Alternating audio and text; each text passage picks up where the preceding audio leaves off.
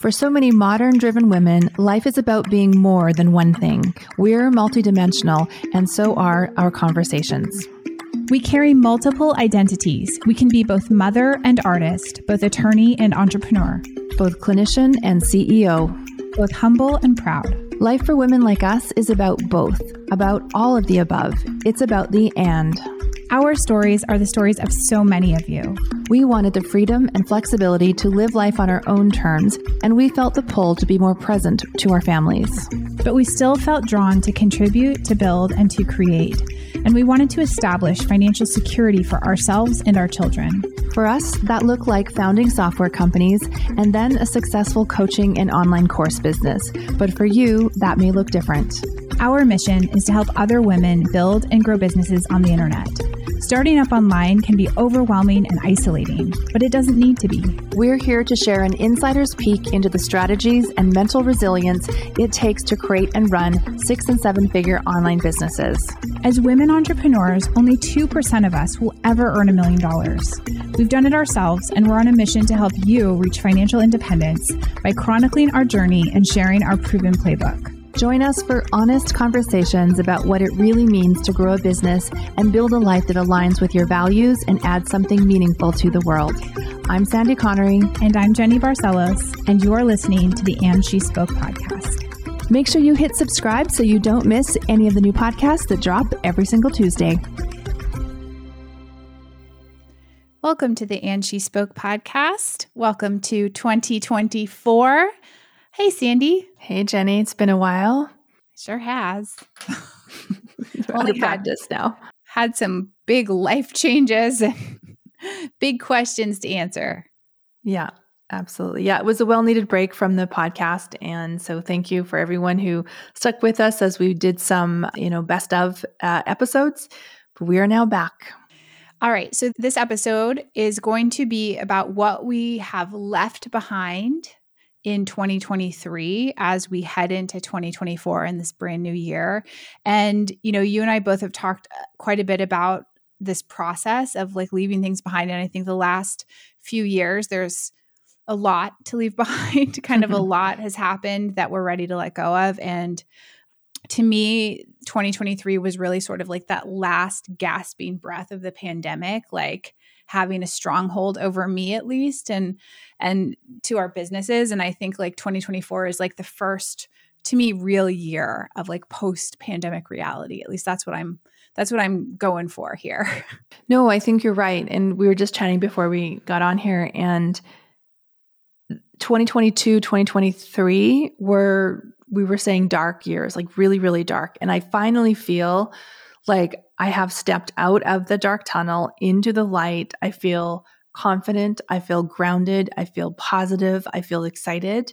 And I can't say that for the last 2 years, right? I thought 2023 was going to be it, but I know it was a fine year. It was a fine year on our coaching side. It's just something, I feel so much lighter and I feel so much more positive and happy than I have in many years.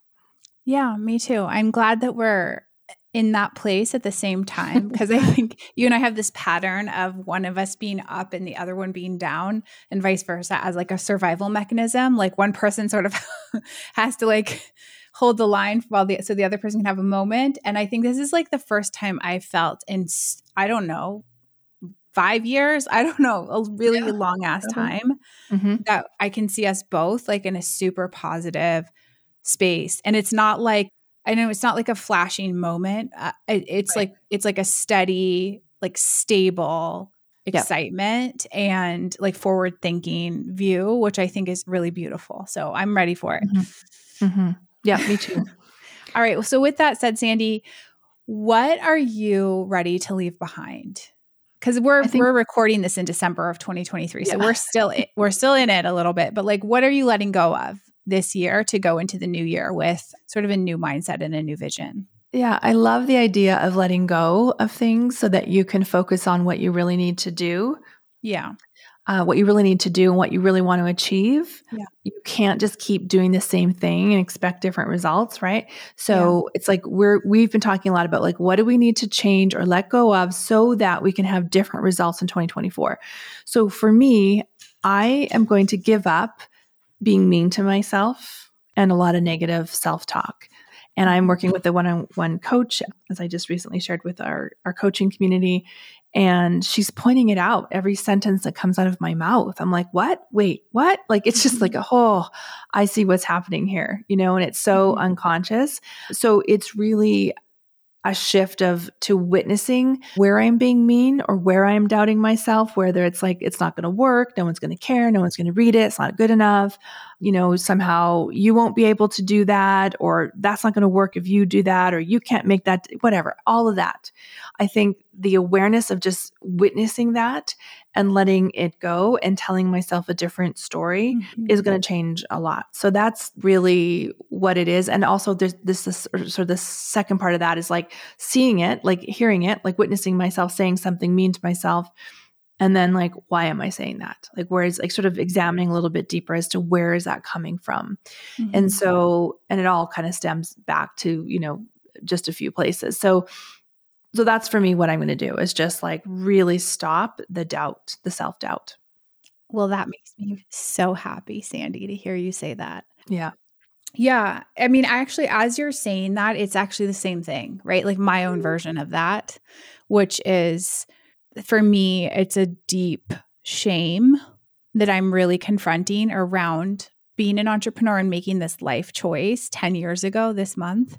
I think that's also why this is such a profound conversation for us to have, because you and I started the program where we met 10 years ago this month. And so that's a long time, like a decade of a human life is a long time to be doing something. And I realized that I've sort of realized this forever, but I really confronted in the last few months the fact that I have felt a lot of shame about the decision to build a business, and it's controlled me. And so letting go of that shame, right? Like Brené Brown talks a lot about shame and kind of how dangerous that can be to live in your shame. And so for me, I left behind a career where I felt really proud and like an identity more than a career. It's like an identity that I felt like I was getting constant external validation from, and I believed that about myself, that I was someone changing the world every day with what I woke up and did with my time, to then choosing something that to me I had thought of as really selfish. And so that's what I'm wrestling with, and that's what I am leaving behind. And a big thing that I've decided to do is to post online, like my writing, every single day for 100 days, which I'm now, I think, on day 13 of. And I have an accountability partner that I'm doing this with.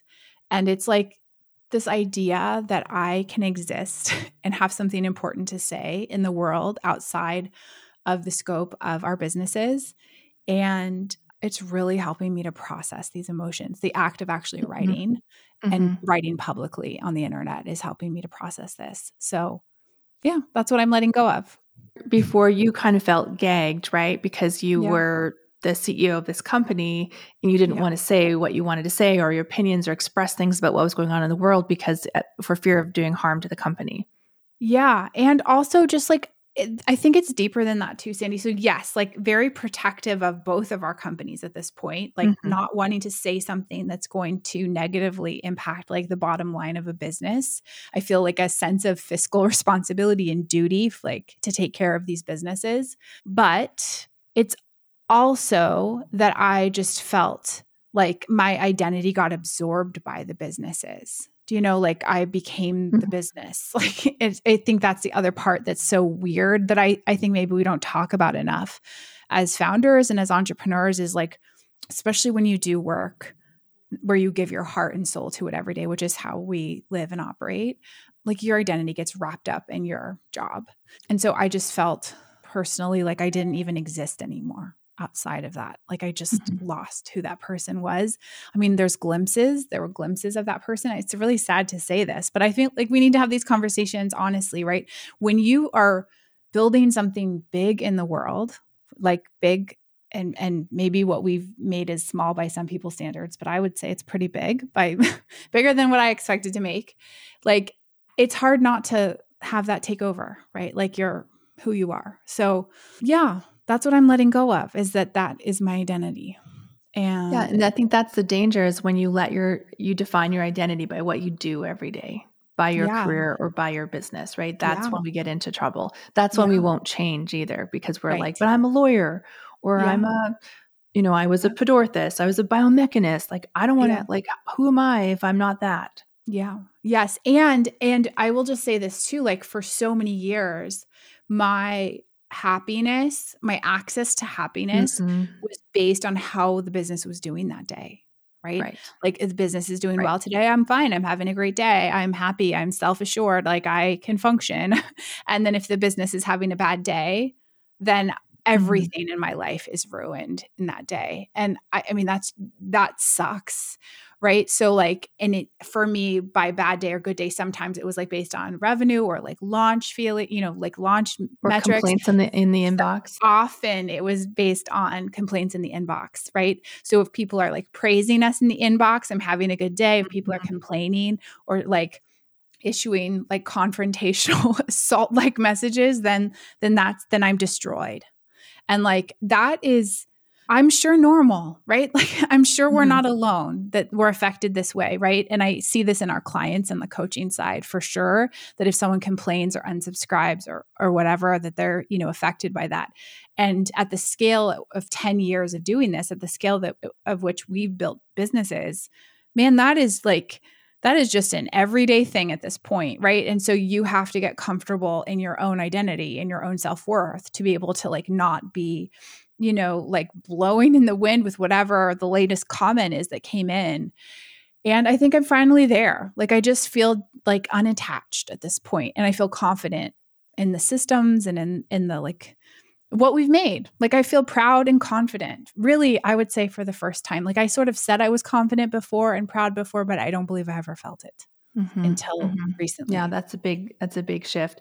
That's, again, the danger when we just completely look external for our worth and are we okay, and our emotions, like, are depend on what other people do. We're totally out of control, right? It's social media. It's running a business. It is the inbox. It's what people say, what our family says. You know, it can be closer to home than just the inbox.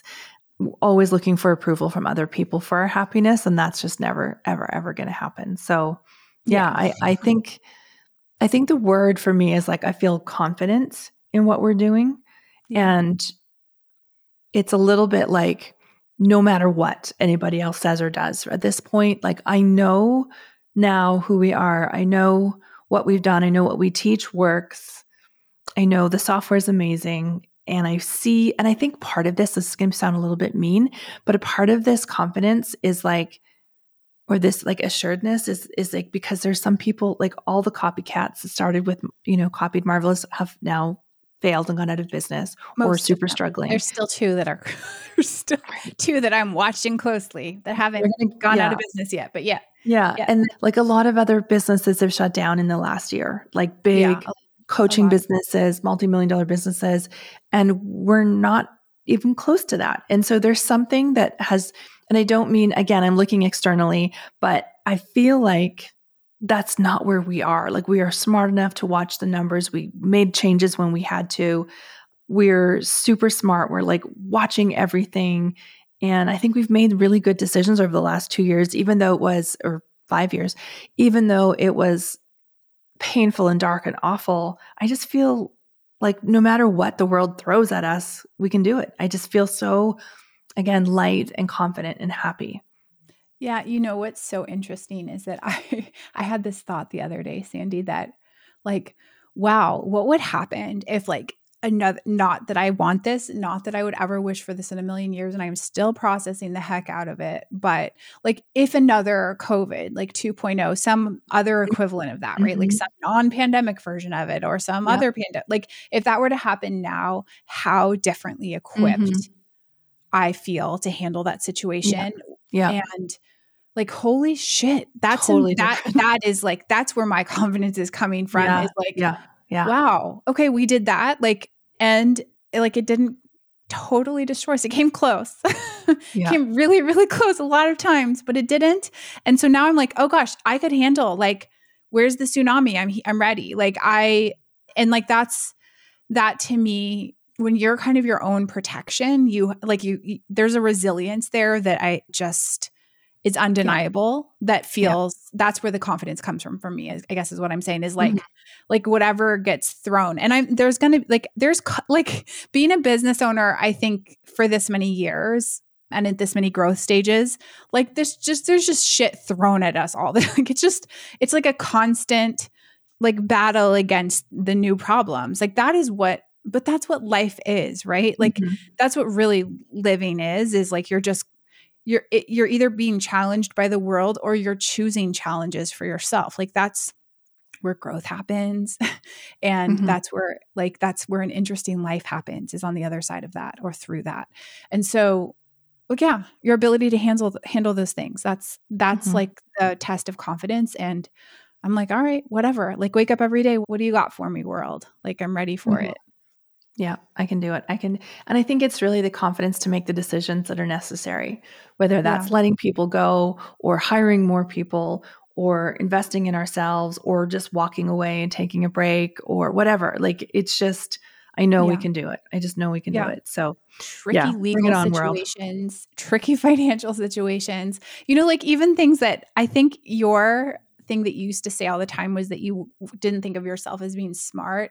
Like I've just seen you have to, like both of us have to take on these like complicated issues that are not anything that we would have ever intentionally chosen, mm-hmm. and like seeing you solve those problems and seeing me solve them, like pretty mm-hmm. smart, pretty smart. I made my own personal website and I was writing out my bio and I kind of did it in a funny way. And I sort of told the story of like all my jobs and the businesses and as it's changed. And part of the story is like, when you got accepted into the 9 Mile Accelerator and you needed on condition that you needed a partner. And so you asked me, and that night that I was like, yes, I'll do it. And, I had pizza burning in the oven and it was just chaos. And I remember thinking, or I think I even said to you, like, it'll be a good story. Yeah. And like that, we had no idea how much we have changed, how much we have come from that moment, when you entering the accelerator and dealing with all the VC and all the nonsense that went on. It's like, it's just remarkable, the evolution of both of us. Like I think back to that person and I am not her in anyway. I was so naive, just so naive and simple and like, it'll be fine. How hard can it be? People aren't mean. And it's just like, wow. When I look back at that, then I think how like, it's really, really astounding. Just I'll speak personally, like how much I've changed in that time period.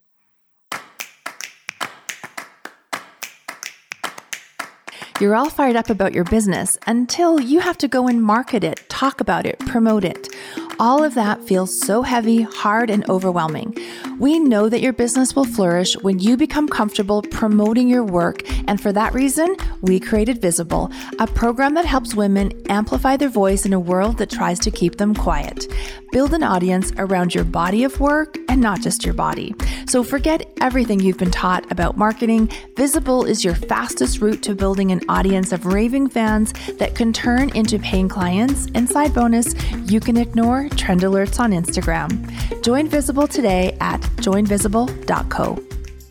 Yeah, as you're saying that story, all I'm thinking about is the first day that you came to Seattle, because I did a lot of it. You were in Canada, right? So I did the first, I did a lot of the accelerator kind of work without you, but the days you were there were magical. And the first day that you came was the day that we had to fire our first CTO.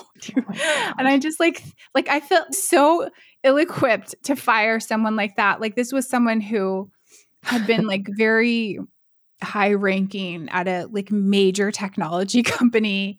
And we were like, she was like crying in the bathroom of this building. You were there. Like, and we just didn't know, we just had to figure out what to do. And we had this like conversation in the hallway. I think we need to fire her. Right. And like, just, that was the beginning. To me, that was the beginning of it, Sandy, which was like, all right, this is what this is going to be. We're going to have to figure out how to handle like tricky ass technical and human problems every day for the foreseeable future for the next decade plus. And we're just still doing it. And it's we're still doing it. That made me think of this. The other thing that we wanted to let go of, I think that this is for both of us, is that we know that to reach goals in 2024, we need to let go of some things that we currently do. And so for me, I am going to stop some of the smaller working in the business type task. Mm-hmm. I'm going to, for all of our coaching clients, I'm going to rely more on Autumn. She is completely capable and amazing. And so that I can do some bigger, like more public and audience building type work. Mm-hmm. And I think that's true for you as well. Yeah. Yes. Also because of the magic of Dear Autumn. Yes. I mean, I think that is, okay, here's the thing. We have done too much of that for way too long. Yeah. Mm-hmm. And so this was like, yes, like we knew it and yet we didn't change it for whatever mm-hmm. reason. I think that's something that perhaps we will work through, both of us, or independently or together at some point. Because I think we're both constantly telling each other to stop all the horseshit of this kind of work. And then like each of us keeps doing it. And it's like, what is wrong with us? That I can do it so fast. That's why I can do it so fast. Right? It's so fast. That whole thing. So yeah, this is also 2024 is also the year of letting go of horseshit jobs that we shouldn't be doing. Yeah. To make room for really big things. And I think both of us are also like becoming independent human beings on the internet, which is also super scary and exciting and fun, right? So that's something that we're both doing, is like, you know, leaning into our own thought leadership. So by letting go of all of these jobs, which neither of us are particularly good at, and someone like Autumn is, we are letting go of those tasks. Because I think you get the like dopamine. That's honestly why I think we do. Yeah, it's like done. Like, I checked 14 mm-hmm. things off before mm-hmm. I got anything else, you know, any writing done today. I checked my 14 daily tasks off and I felt like I did something. Yep, that's right. Letting that go. It feels really good. It feels very accomplished. Yes. But at the end of the day, Autumn's like, hi, do you have anything for me to do? You know, like it's ridiculous. It's ridiculous. And there's things only I can do that I should be doing, and same for you. And so that's what's going to change in 2024. Yes. So that's good. And we teach our clients like the concept of visibility and thought leadership. And we do this very well for our businesses, like mm-hmm. as the business, like the business has thought leadership, but we have, besides this podcast, have not done that for ourselves. And I think that's like, that is one of the lessons that I've learned from the successful founding men of the world, is that like many of them, as they've built their companies and their mm-hmm. organizations, have really also invested in their personal thought leadership outside of the businesses and the organizations. And that's mm-hmm. something that I was always kind of like really suspect of or jealous of, right? And so deeply committed to that in 2024. Yeah, that's great. That is great. Okay, should we move on to Joy and Hustle? Yes, but I do want to say, if you're listening to this episode, and you have something you're letting go of for 2024, I know I speak for both of us that we'd love to hear about it. So feel free to drop us a note, which is hello@andshe.co, and let us know, and we'll read everything that comes in. Feel free to share, because we're like being really open here and chatty about it. And I would love to know what you're letting go of also. I think that it's powerful to have a witness. So, you know, we won't talk about it or anything on the podcast. If you send us a note, we'll just hold the space for you. Okay. All right. Joy and Hustle. And I think I have the joy today. Yeah. You have joy. So one of my favorite tools that I found in the last few months, so really of 2023, that I'm using every single day on the internet, is called Mymind. I don't remember where I found it. I wish I did, probably from a random YouTuber, but I love it so much. And it's like a personal collage, like data saving, list saving kind of personal private Pinterest. And it's like, I think like I used to use Pinterest for this years ago. Like I would create mm-hmm. private boards and save stuff to them, but it was still like Pinterest. And I really personally stopped using Pinterest a long time ago. I really try to only spend time on social media in very directed ways. And so I just like, I have all these like Apple notes and lists and to-do apps and all this crap where I save things. And it was really getting to be a little overwhelming for me. And it was not visually pleasing. And so I found this app, and it has a little Chrome extension. And so if you're on a website and you like see a candle you want to buy, or like a sweater, or a poem that you want to like save and read later, basically it's this like AI driven, like mood board.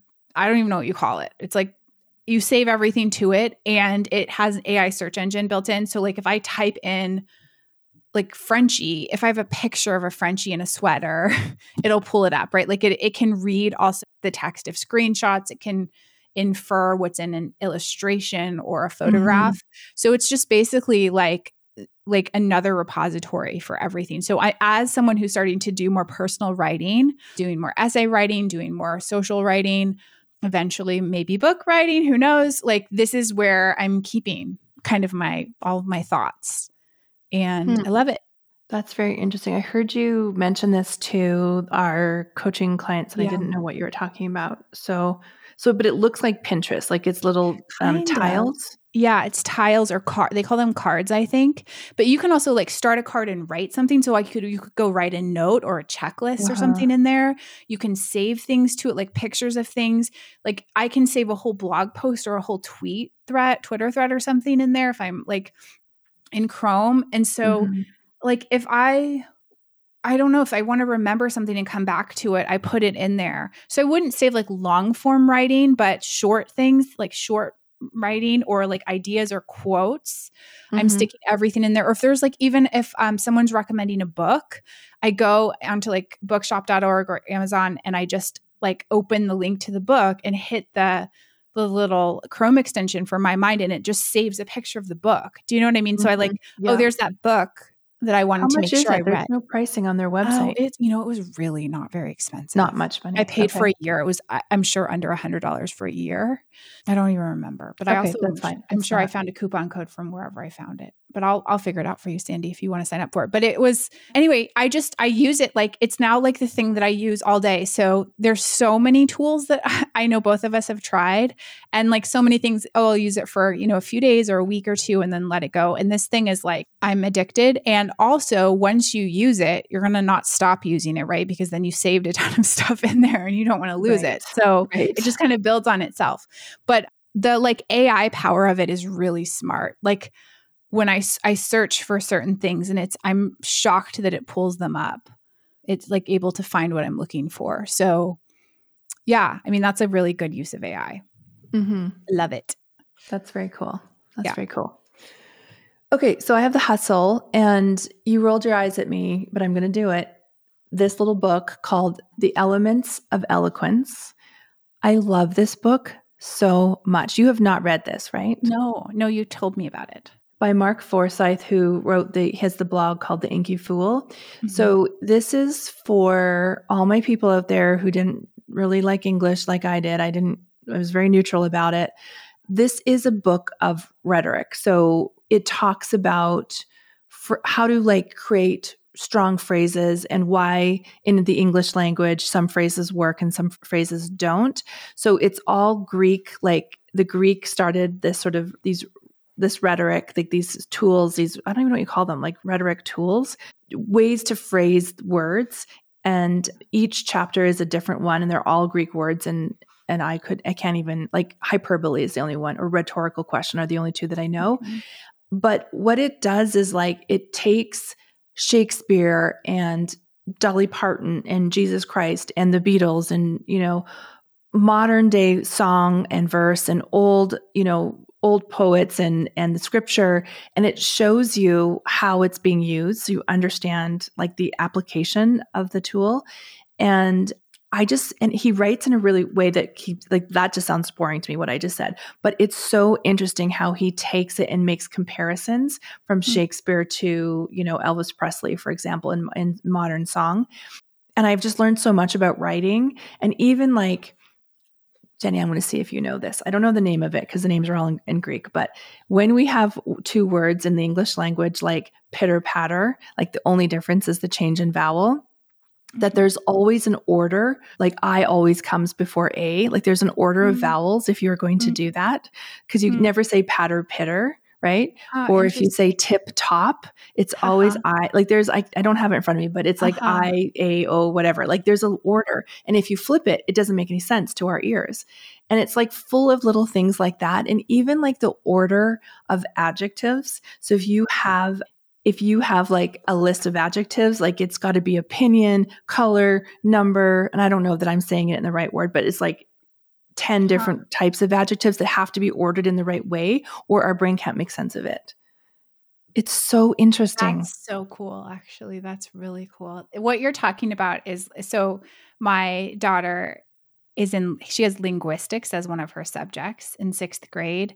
And she's constantly bringing home these little packets of like assignments that I have to quiz her on for her, like her chapter and less like exams.